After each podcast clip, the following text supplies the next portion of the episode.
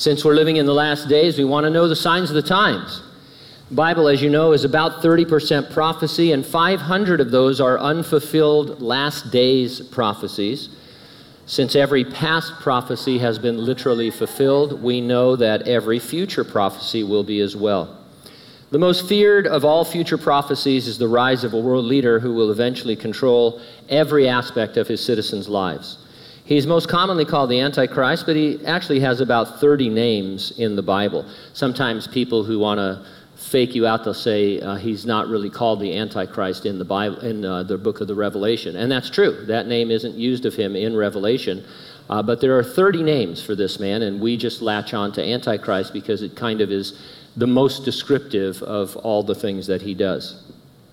He's the one whose mark is going to be on the hand or the forehead, and without uh, that mark, a person cannot conduct any daily business or participate in society in any meaningful way.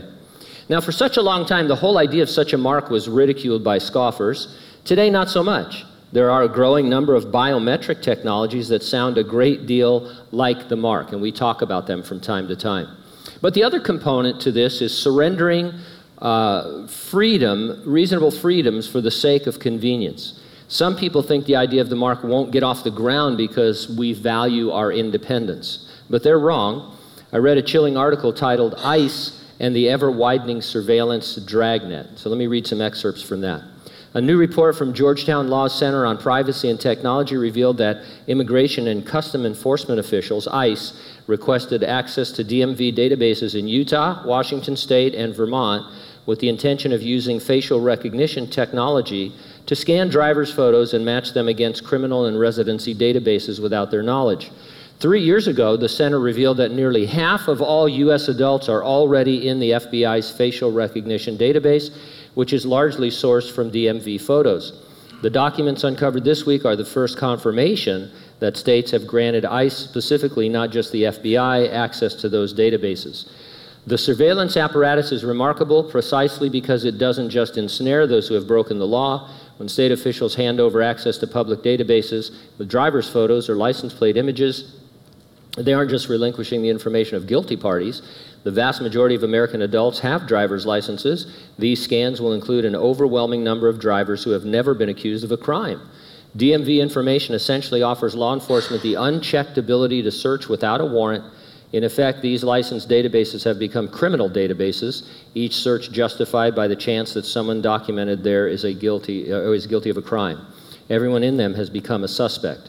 All told, we are barreling toward a future where every ritual of public life carries implicit consent to be surveilled. Obtaining a license, driving a car, shopping in the mall, and even walking across a college campus or a city block all open up one or another tracking and database matching of some kind. Opting out would mean non participation in social life, a consequence much more dire than the invasion of prophecy. And so uh, this author, certainly not a Christian, is saying the same thing that the Bible says. They're, they're saying there's coming a time when you will be subject to absolute control by the government, whatever that happens to be at a time. And you know what? This is exactly what you would expect from reading the Bible. It's going to happen during the seven year Great Tribulation. Now, that's going to happen after the rapture of the church. You know, Jesus promised he would come to resurrect the dead in Christ and rapture living believers, translating us into our glorified bodies, and then take us home to heaven to be with him. And that is happening before any part of the seven year tribulation on the earth.